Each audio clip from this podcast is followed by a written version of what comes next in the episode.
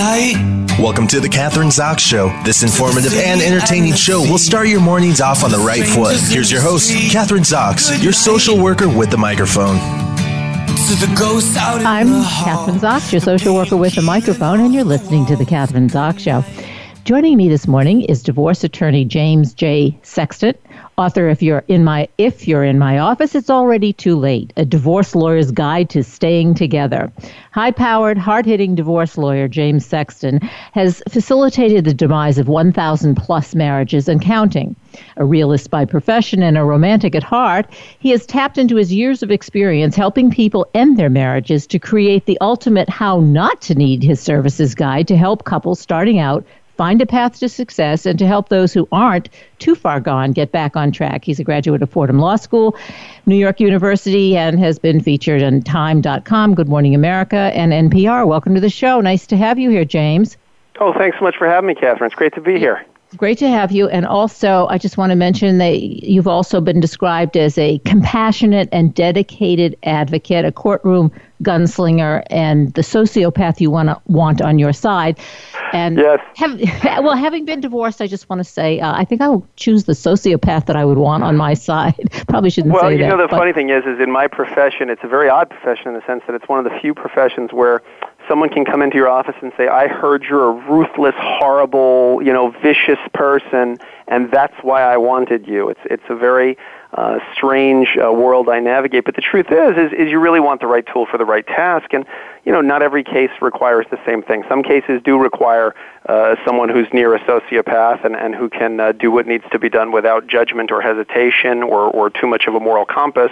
And some cases really require someone who's being thoughtful and sensitive. And, and the best divorce lawyers are, are people who can kind of tap into each of those pieces of themselves and, and uh, bring, bring to bear what their client needs.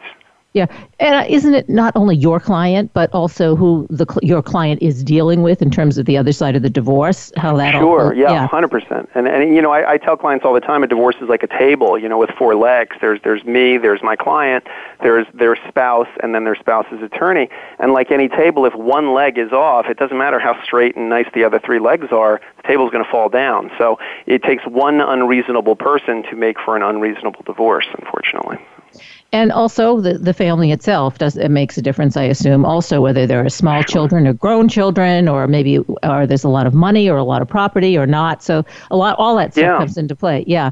Hundred percent. Yeah and it's you know I, I mean i think our, our two professions you know very much have that in common that we're looking at a complex system that's filled with all kinds of sensitive receptors you know where where you know a, a minute change in one area can create in the long term that sort of butterfly effect where there's a long term uh, repercussions on minor changes. So, um, you know, really what you try to do in divorce law is the same thing you try to do, I think, when you're in the mental health professions, which is recognize and adapt. You know, recognize changes in your client, recognize changes in their system, recognize changes in their environment, in the case, in the other side, and then adapt. Adapt to those circumstances, adapt your strategy to those circumstances.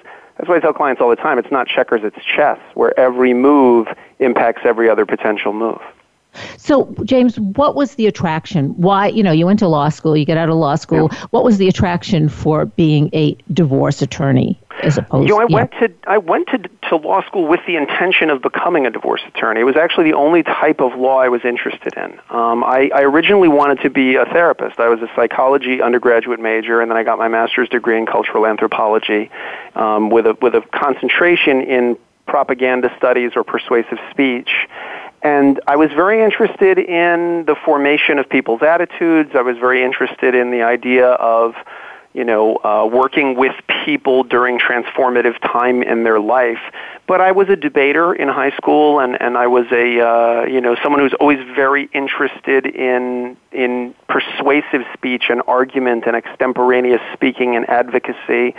And I felt my skill set was very well suited to this area of law, and I felt that it also would gratify for me the, the, or scratch the itch in me that wanted to be in a helping profession, that wanted to be working directly with clients. I, I've joked all the time that if I had a choice between, you know, being like a, a ditch digger or being uh, a, a, an attorney who looks at contracts all day or who does real estate law, I would absolutely be a ditch digger because I, I it's not the practice of law that's interesting to me; it's the human element of advocacy that's interesting to me.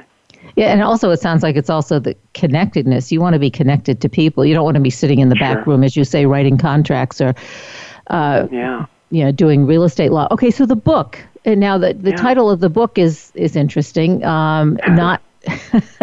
uh, if we get well, it's true. If we get to your office, then it's too late. So how do we not get to the office, and how yeah, do I mean, we that's, get to that's the, the yeah. theme? That's yeah. the theme of the book. It, it's very funny, you know. It gets truncated sometimes when people are talking about it. and I've done you know a lot of discussions with and interviews and some TV in the last couple of months, and um, very often people truncate the title and they just say, "Oh, his book. If you're in my office, it's already too late," and people laugh because it is kind of funny. If you're in my office, it's already too late. But you know they leave out that second part, which is a divorce lawyer's guide to staying together. And people say to me, you know, "Oh, I, I left the book laying around, and my spouse saw it and said, "Oh my God, you know, what's the problem? Why are you reading a divorce lawyer's book?" They don't really read the subtitle, which is it's really about connection and it's about maintaining connection. And the premise of the book, in sum and substance, is that if by the time someone is sitting across from me in a divorce lawyer's office, where divorce has become a potential reality, not just a passing thought that you might have, you know, when your spouse does something predictably boneheaded from time to time. You know, when, when you reach the point where you actually take action on this, um, that is that is maybe too late. That, that that it may in fact be too far gone at that point. And so, a lot of my book is about the fact that no single raindrop is responsible for the flood, and that the seeds of future divorces are all being planted right now in these very benign or seemingly benign behaviors or, actions or omissions that people are consciously or unconsciously engaged in that are causing slippage that ultimately will result in, in one or one of them ending up in me or someone like me's office. Yeah, and I want to talk about those specifically, but I but before we do, you know, you mentioned when they are sitting in front of you, and it's it's gone to the point of just not talking about going to see the lawyer, but you are actually at the lawyer's office. Is there is that is there a point of no return, or do you often have uh, couples or individuals that you can convince or or that uh, decide not to get divorced based on conversations yeah. with you? I, will say, I, I, in 20 years of, of, of practicing family law and divorce law, I think I have had maybe five or less cases where someone came to me, had a consultation, I discussed with them options and just gave them the idea of, okay, here's what your rights and obligations could potentially be and then they left and they never came back and as far as I know they lived happily ever after or unhappily ever after but remained married. Usually what would happen is a person would say, okay, I'm going to take this information and ponder it. And sometimes I don't see them for three months. Sometimes I don't see them for three years. I just had someone who came for a consult 10 years ago and then just came back. So they had an eight year old at the time they did their first consult, and now they have an 18 year old. And they said, okay, now it's time. Do you remember me? And I said, you know, unfortunately, after 10 years, no, I don't remember the details. Um, but, but yeah, it, it, it, in my experience, I mean, look, as a lawyer, I very much encourage people when they're in my office, if I sense that there's any trepidation, and that there's a possibility that some kind of, of counseling, either for themselves or for their partner or for themselves and their partner, so to do couples counseling and individual counseling, I'll always, I, I'll always send people, you know, to mental health professionals and say, look, if you can reconcile your marriage, do so, you know, especially if you have children. But, but in any circumstances, if you can fix what's broken rather than throw away. We live in a culture where, okay, it's broken, just throw it away.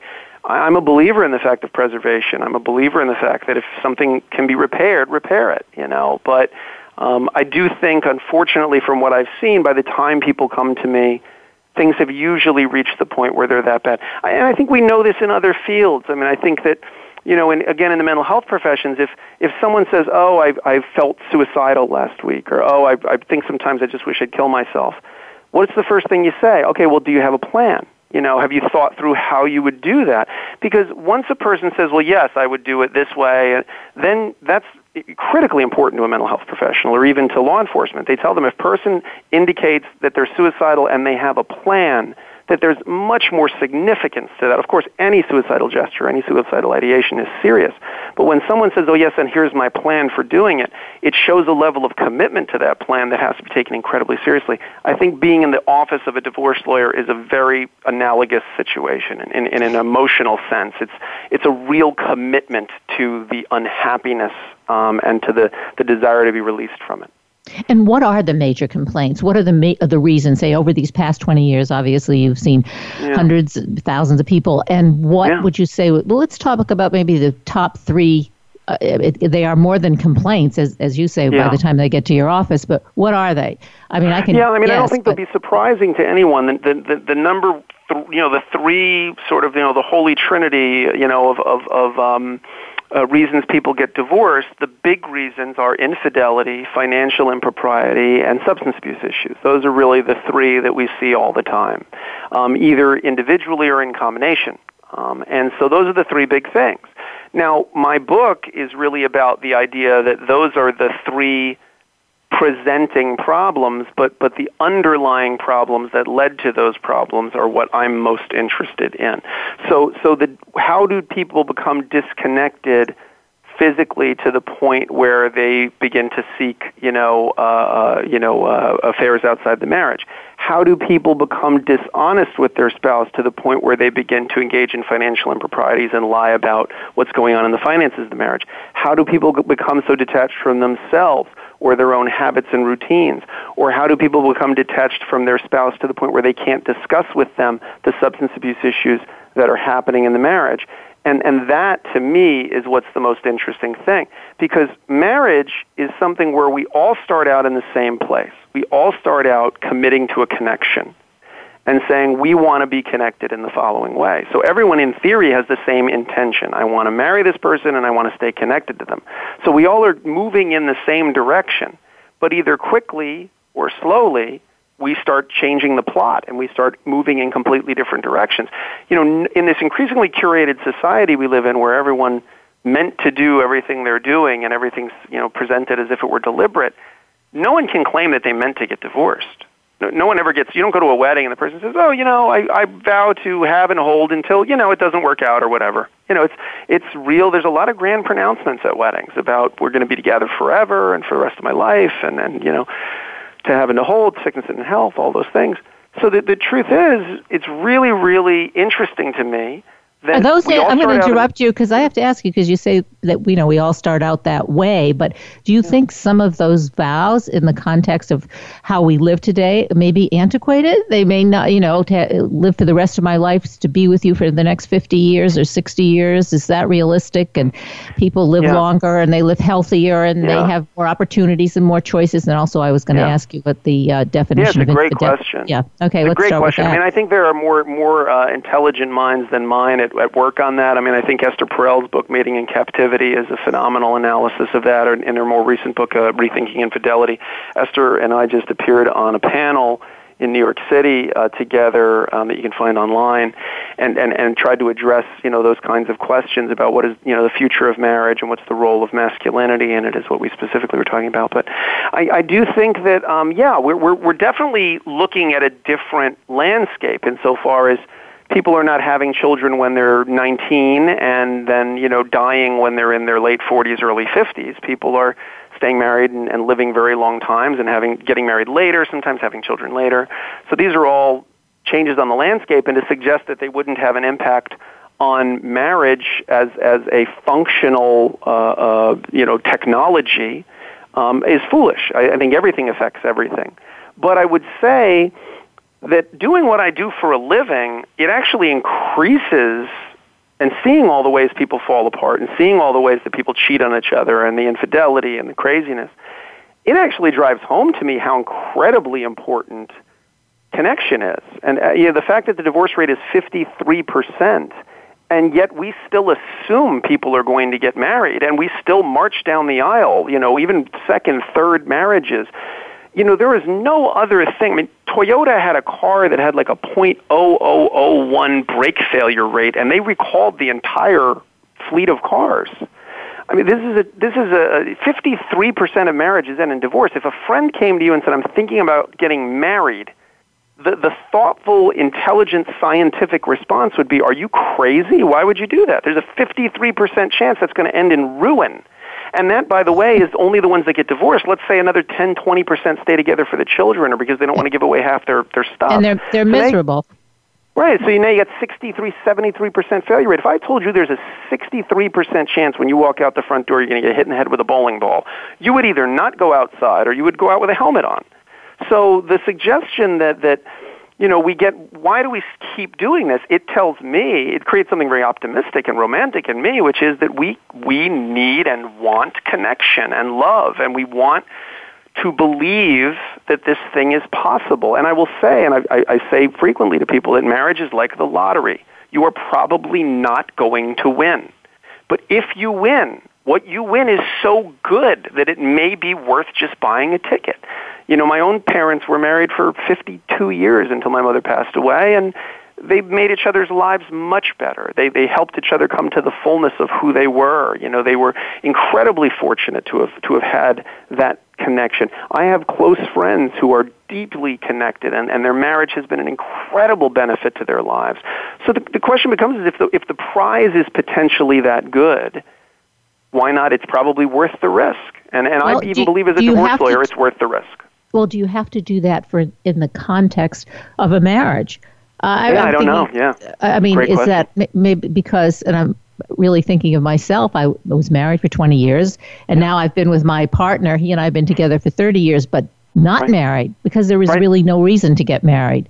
Right, uh, right. well, see, and that's the that's the question I ask in the second chapter of the book. Is I say, you know, what is the problem to which marriage is a solution? Because if you've tried to answer that question, you're a step ahead of most people who ever end up in my office. Most people just get married because it's something you do. You've been together for a certain amount of time and you get married. And, and it's become accepted. And, you know, we, we don't know who discovered water, but it probably wasn't a fish. You know, when you're in something, you don't see it clearly. And so you don't realize that it has certain traits. And, and so I think what happens is, is people just get married because you're supposed to get married. And if you say to someone, oh, I've been dating this person for the last three years and now we're going to get married, no one's surprised. But if you say, oh, I've been dating this person for three years and we're never getting married, people go, oh my God, why? Do you have intimacy issues? What's happening with you? So it really is assumed that people get married. And I think it's a, a, a worthwhile assumption to question but I also believe, and again, as a divorce lawyer, and I don't just say this to, to continue to have business, I, I really believe there is something there. I don't know that I understand it. I don't know that I relate to it in any way. Um, I was married for over 10 years um, and, and got divorced and had a very friendly divorce um, and, and, and have a wonderful co-parenting relationship with my ex-wife who's remarried to a wonderful guy who I get along very well with. And who when you meet him and meet me, you go, okay, if this guy's perfect for her, then I don't know how she was married to this other one. Um, but the truth is, is you know, there's a lot of people I love that I wouldn't want to be married to. And, and, and I think that's true for all of us. We all have people in our lives we love, but we go, okay, you know, I, I love them, but I don't know that the technology of marriage would suit our relationship. And so I think you're right. There should be different, different approaches to coupling. It doesn't have to be binary, where there's marriage or there's solitude. I, I don't think it's that way. I think there's a lot of varieties, and I think I think you know time evolves, and I think we are seeing different approaches. It's it's a very American problem as well. There are a lot of societies where it is acceptable for for people, especially after divorce, to you know couple and to cohabitate, but to not you know not to to uh, not to marry. This idea of like sort of living together apart you know, is is also something that's become increasingly popular with you know with senior citizen populations where people are in relationships but not living together but have a certain intimacy and companionship. So I don't think there's you know there's more than one path up the mountain.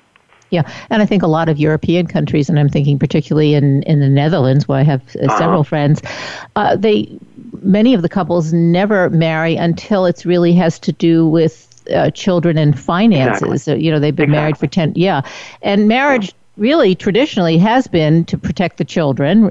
I mean, that was the and well, to its original, protect your property. Its original, yeah. yeah. its original purpose was the preservation of wealth and land. I mean, yeah. it was originally to bring together clans. It was to it was to it was to combine houses. You know, to any of our Game of Thrones fans out there, it was the way to bring you know the Lannisters and the you know together. You know, it was a way to bring the the the the, the um, kingdoms and unite kingdoms was by marriage. So and then it became you know, more of this idea of romantic love and romantic connection for the less uh, uh, wealthy, for the non-royals, for the people who didn't have land preservation issues. It was about coupling and having children who would work the farm. And, you know, uh, uh, there were very defined sort of senses of, okay, we're going to survive against the elements together. We're going to together.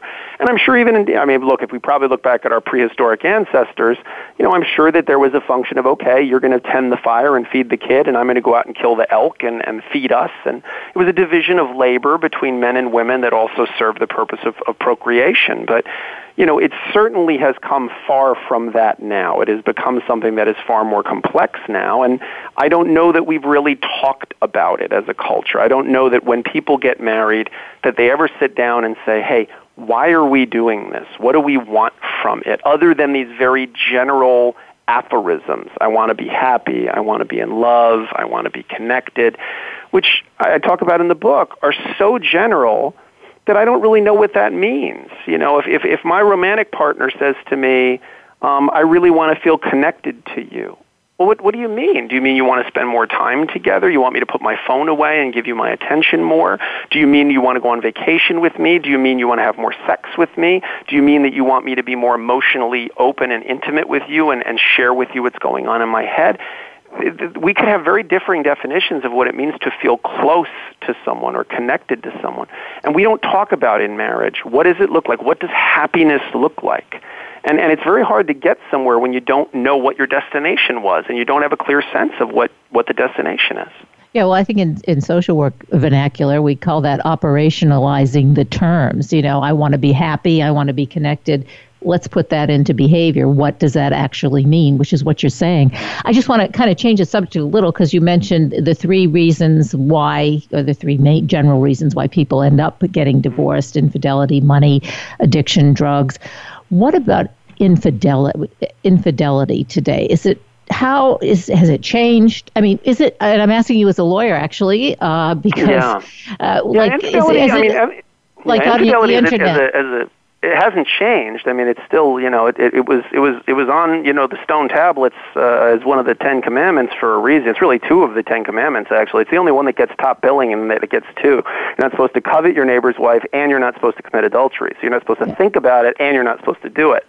That's um, because but, people but, thought about it all the time and were doing it all the time. That's why sure, you had to have. of course, and, and still yeah. are. Uh, you know, absolutely. The the original title that we we jokingly um, uh, had for the book was "Everyone Sleeping with Everyone." That was actually going to be the original title because we were I was talking to my publisher and we were joking about like what is something that you know that every divorce lawyer knows and I said well most divorce lawyers we, we're convinced that everyone's sleeping with everyone because we're just constantly seeing infidelity all the time. And and is that on again, the, you know, but it, on your it's computer? Changed that's in terms I, of the technological. It's that's changed in want, terms yeah. of yeah, it's changed in terms of the accessibility of it. I mean, you know, if you were to look at, at Stevie Wonder's uh, song from back in the '80s, "Part-Time Lover," you know, uh, call up, ring once, hang up the phone to let me know you made it home. You know, a person in the current generation would laugh at that song because the, the complexity of infidelity uh, is outlined in that song of these little codes that he's going to use. Of you know, he says if there's some emergency, have a male friend ask for me. You know, so his wife doesn't you know know that it was a woman calling for him. Now people text, they message on Instagram, they message on on their email, they message on Facebook, they reconnect with their high school boyfriend or girlfriend on Facebook, and then they you know when their spouse says, oh, what are you doing over there on the other end of the couch on your phone? You go, oh, I'm looking up the Chinese restaurant that just opened up down the street. There's a chapter in my book called um, uh, if I was going to invent invent an infidelity generating machine, it would be called Facebook. Because Facebook really has, you know, facilitated adultery in a tremendous way. And it's, it's really created in, in you know, a, a huge number of divorces um, that are caused by affairs. And again, I'm, I'm not suggesting Facebook invented infidelity, but it certainly facilitated it in a modern way, and it's created a tremendous number of opportunities for people to be conversing with people that they probably have no business conversing with, or that if they're going to converse with them, they should make sure that their marriage is in a very, very strong place. Because you hang around a barbershop long enough, you're eventually going to get a haircut. You know, alcoholics know don't hang out in a bar because you're eventually going to want to have a drink. You know, if you're hanging out in a space, physically or electronically, hanging out in a space where you are surrounded by curated images of ex-girlfriends and boyfriends and people around you looking their best because nobody puts up their worst pictures on Facebook, um, you're eventually going to be interested. They're going to catch you in a moment of loneliness where you might be interested in putting feelers out or chatting with someone you probably shouldn't be chatting with, and then you're off to the races. Is is it considered infidelity if you are having an affair uh, just on, your computer? Like, if is that, or well, if you're having phone personal, sex with somebody other than your partner, yeah. or how does that work? Well, it's a very personal definition. I mean, I, I don't, you know, that has to be defined by each couple. But I don't know a lot of couples that have had that discussion. I mean, I don't know a lot of couples that have sat down and said, okay, if I have sex with someone, that's clearly infidelity. But if I was to have everything but actual sex with someone, is that still cheating? If I'm was to kiss someone else in a lingering way, is that infidelity? Okay, if I was to have a very lingering hug and a short kiss, is that infidelity? You know, which would be more emotionally hurtful to you? To know that your husband or, or, or partner kissed uh, another woman briefly on the lips, or that he texted her three times a day for the last five months talking about his day, what he's doing, what's she up to. I mean, I think these are very personal questions, but I think that there is a lot of emotional intimacy that feels more intimate than some of the physical acts that we would define as infidelity. Okay. Uh, we our time is up. Fascinating. It's really, uh, uh really it, very interesting for me talking Thank to you, you today, so and I'm sure to yeah all my by. listeners. So I want to mention obviously I want to mention the book again. If you're in my office, it's already too late. A divorce lawyer's guide to staying together. James Sexton. James, websites we can go to to find out more about your book and, and you and what you're doing? Sure, sure. A, a, lot of information about my practice and, and also about the media work that I've done and some of the videos and uh, presentations are all at NYC, like New York City, NYC Divorces, D-I-V-O-R-C-E-S dot com. So NYCDivorces dot com or even uh, JJS, like James Joseph Sexton, ESQ dot com. So NYCDivorces dot com or JJSESQ dot com. And the book's available everywhere, all the bookstores, Amazon, Audible is the audiobook if you want to listen to me talk for eight and a half hours. Um, but uh, yes, I really appreciate you having me on. It was wonderful to chat with you. Great talking to you. Um, I'm Kathryn Zox, your social worker with a microphone, and you've been listening to The Kathryn Zox Show.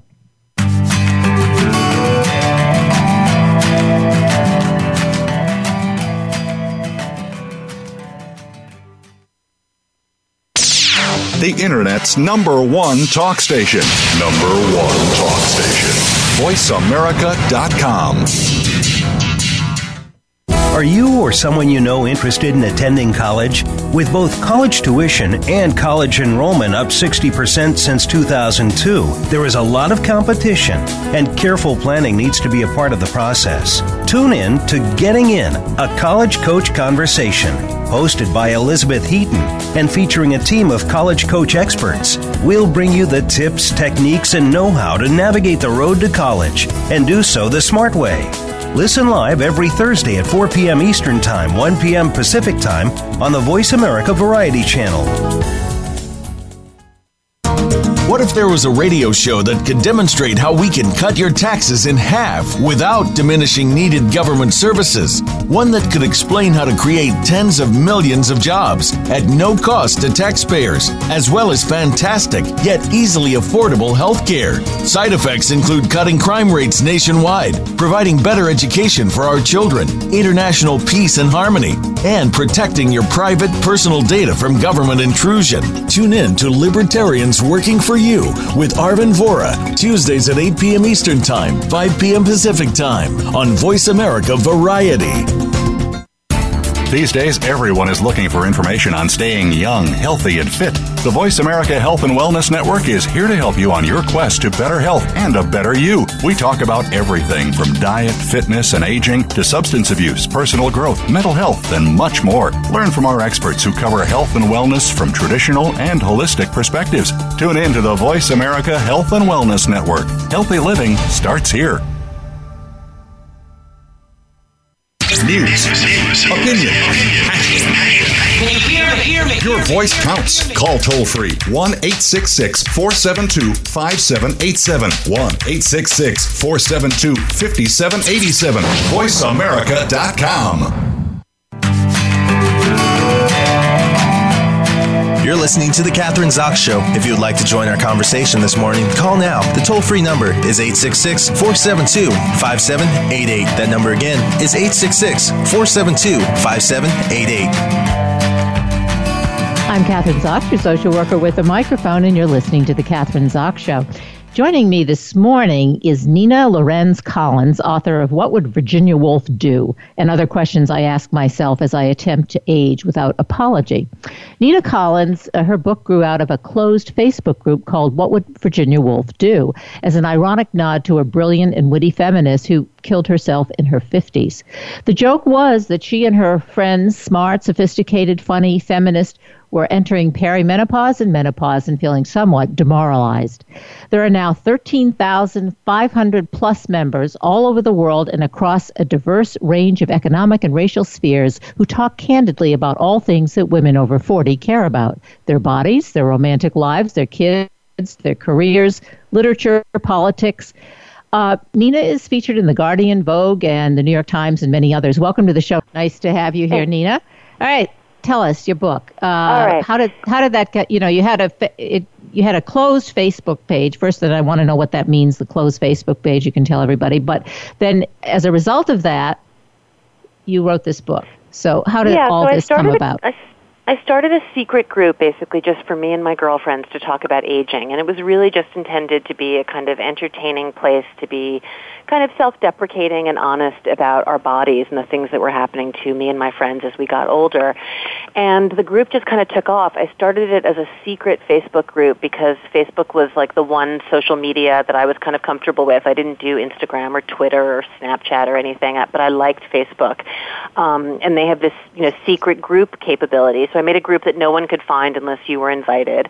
And my friends started inviting other friends, and within a few months there were hundreds of us. Um, and by the end of the first year, there were around around around 1500 and it was super kind of addictive and popular. We were finding ourselves having very candid funny conversations but kind of funny and also poignant and very real about you know everything from our bodies and sex with our partners and our relationships with our children and our relationships with our family and each other and um, and also literature and culture and politics so it was basically taking up a ton of my time. This thing that I had started just for kind of kicks became kind of a full-time obsession. And I decided to, I come from the world of book publishing. I was a literary agent and a scout for many years. And so I thought, well, I'll try and write a book proposal. And if I can get a book deal, this will kind of, I can start writing about these subjects in greater detail. And it will also kind of, frankly, justify all the time I'm spending on Facebook.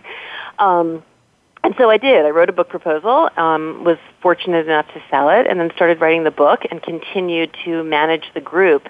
And the group is now um, around 20,000 women all over the world. It's become this really just fascinating place um, where women are really um, honest and able to kind of feel safe and really talk about the stuff that we don't talk about so much um, in the culture. Yeah, that, I'm I'm fascinated with that because obviously, if you have that many people, that many women around the world who are who are doing this, there's such a need for it. There's such a need to discuss, and I know these are you get into really very intimate topics. I mean, whether it's with kids or sex or uh, emotional stuff, uh, every I guess all of the most intimate to- uh, topics that many of us feel uncomfortable talking Yeah. about. So let's be specific. What are they, and how how, how helpful? How do you make it helpful for people? And uh, you know, people are sharing things that perhaps they wouldn't want anybody else to know about. Uh, privacy issues, those kinds of things. Uh, Yeah, I mean, I think a big idea behind the group, it, it, it, certainly in the book, and my feelings about it is that um, a lot of the things we go through are very, very common. Probably everything we go through, in fact, is is pretty common. There's not really a whole lot that you or I have experienced that hasn't been experienced, you know, millions of times before by other people. And so there's a lot of shame that we carry around and and so a lot of the idea is to dispel that shame. I was certainly I did a masters in something called narrative medicine a bunch of years ago and was inspired by the work by of Brené Brown. Um yeah, she was on the show a few years ago. Oh, she's so She's- amazing. She's yeah, so she's amazing. Her work on vulnerability and shame. Um, and also the idea, so kind of that idea and also the idea that reflective writing, that writing about what we're going through is you know can be used as a as a tool for healing. I mean, these are kind of the ideas that started the group in a way, so that by expressing what we're going through and sharing it and being able to be honest, we can um, make it easier for ourselves. Whether it's something as silly as kind of you know, feeling embarrassed about chin hair because you're a 50 year old menopausal woman, or whether it's um, something much more serious, like dealing with your teenager who's um, seriously depressed and has to go to a wilderness program, or you're dealing with your husband's um, erectile dysfunction, or you're, you know, a 43 year old woman and you find yourself in love with another mother in your kid's class, or, you know, there are all these things that everyone around us is going through all the time, and as hard as they may be, they're not shameful. Um, so, uh, so that's really kind of the idea, and I think in some ways because I I grew up with a lot a lot of secrets in my childhood, and I think I have a real aversion to um, kind of caginess and feeling secrecy in general. So I'm pretty comfortable being open with the difficulties I've gone through in my life, and I think. Um, I think that kind of has set the tone of the group. I mean, again, this wasn't started to be a thing, it was started to be kind of a personal space. And so I set this tone because that's what I wanted, and it kind of grew from there. So, are you the sort of you, you're the mentor. I'm using the word mentor, but you're the person that they look to. You said like you've set the tone for this, so you're allowing women, uh, women. There's this sort of a feel that it's okay to open, open up. It's okay to to to be connected, to be intimate, to talk about intimate uh, details Absolutely. of your life. Yeah. Yeah, and we've really created a space. I mean, we kind of, you know, we joke and say the group is like Vegas. What happens in the group stays in the group. And it's been kind of miraculous how how well women pretty much adhere to it. I mean, we've had some breaches of privacy and confidentiality, and we of course say to everyone, particularly as we've grown so much, this is the internet. Don't put anything on here that you wouldn't want to have on the internet. Um, but that said, and we have an anonymous feature also, so women can write in anonymously with questions. Um, with that said, it's been kind of amazing how much genuine kind of um, support and understanding there is, respect for this being a space that's private. Like we, we really don't. Sometimes people write in the comments, "Oh, I mentioned this to my partner," and we write to them and say that's not allowed. Like nothing that happens in the group is discussed outside of the group. You know, I can paraphrase or you know discuss generally the ideas, but we don't talk about what is going on for individual people, obviously, and that is pretty you know pretty well respected. Well, in other words, so you're not going to say that, you know, Susie Smith said this about her husband ha- no. having no, an affair. Never. Okay, you're not supposed to. But are you, you could, I mean, it would seem to me that would be helpful that that would be a jumping off point to be able to talk to a partner maybe about issues that you weren't able to talk to before because you've done it within the context of this group. Maybe not pinpointing. Yeah. Oh, absolutely. I mean, one woman recently at a reading. Um, so my book is basically my take on these issues. The book is not about the group per se. It was inspired by the group, but the book is really my take on aging. So it's divided up into kind of obvious chapters, like the things we talk about in the group: our bodies, fashion, sex, depression, kids. Um, and at a recent book event, one woman spoke up. She was in her late 40s. So kind of the average age in the group is around 52, 54. Um, and this woman is in her late 40s, and she said that the the group and then the book had made her realize she's married to a much younger man. He's 30 or so. And she said that the whole experience had made her realize that there were a lot of things she was actually keeping from her husband because she was feeling ashamed and she didn't want to kind of highlight to him, you know, you're married to an older woman and I'm having these health issues or these emotional issues. So she was keeping things secret from him. And the book particularly made her realize that, you know, she could talk about these issues and be funny about it and be real about it and share it with him and it was okay. So that's an example where, you know, the experience has been taken, of course, into someone's personal life and, and that's great. And so I think for all of us that's I mean, I think the experience of the group has been life changing for a lot of women, really, myself included, in that it's been so empowering to realize um, that we're not alone and and that it's okay that all of this stuff is is uh, you know surmountable and manageable. I think one, and you just mentioned that the average age, or at least when women come into this group, is what you said, 52 or early 50s. It's a, is, it's a, it's the early 50s. You know, basically, I had kids when I was really young, um, and so most of my friends are in their 50s, and the average group is because it started really with my friend group. So yeah, it's kind of 52, 54.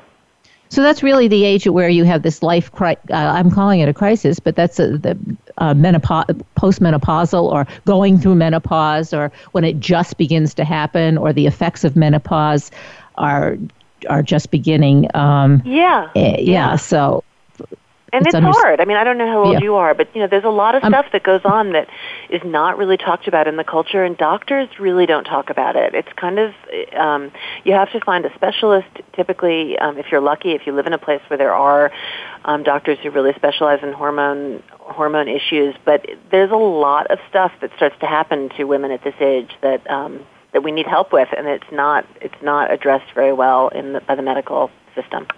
Yeah, I, I think it's a big surprise. I know for me, I mean, I'm at the other end of the the baby boomers. I'm a baby boomer, and uh, I think all of that was a, a surprise. Menopause was a, a surprise in terms of what my mother or her friends or nobody talked about. Uh, Yeah. I don't think you talked about. You said too much. You didn't even mention it, uh, the word menopause. But I mean, No. it's a lot of. and uh, I think all of those issues. I mean, I think it's such a great.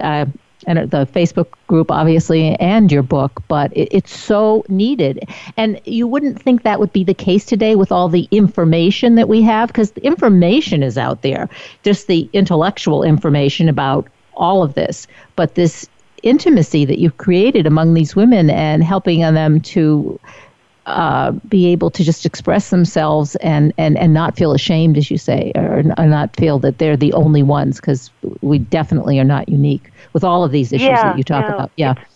Yeah, it really, I mean, on my tour, I met so many women who have told me how it's helped them not feel alone, and that's been really, it's been amazing. Yeah. Um, uh, and I agree with you. It's just not. m- My mother died when she was 46, so I never had any models for that. I often find it interesting that I started the group when I was 46. I think I was kind of, um, you know, I didn't have anyone after 46 to kind of look at, and now I have this you know huge group of women. And by the way, the women in the group range. So we have women in their 60s, we have women in their 70s. We love having older women in the group because their perspective is hugely valuable and inspiring for us. Um, so there's a there's a big range, Yeah. but you're Well, I supposed think to be that over whole- 40 to join. Okay. Well, you, I, I think this whole postmenopausal thing and all of the issues that one has to deal with, this whole issue of being invisible. And I think besides sexism, I think ageism is really one of the, the, the biggest areas of discrimination, uh, particularly with women. Absolutely. Yeah. Oh, it's huge. Yeah, and in the group and in the book, we're kind of trying to look at it. It's it's in less probably from a kind of larger sociological standpoint of can we change this in the culture, but more how do we deal with it ourselves, kind of internally. How do we feel about it? How do we manage it? Um, those are the kind of things where we're really looking at. I mean, God, I wish I could change. I wish I could eradicate ageism, but um, that that's not something I'm taking on.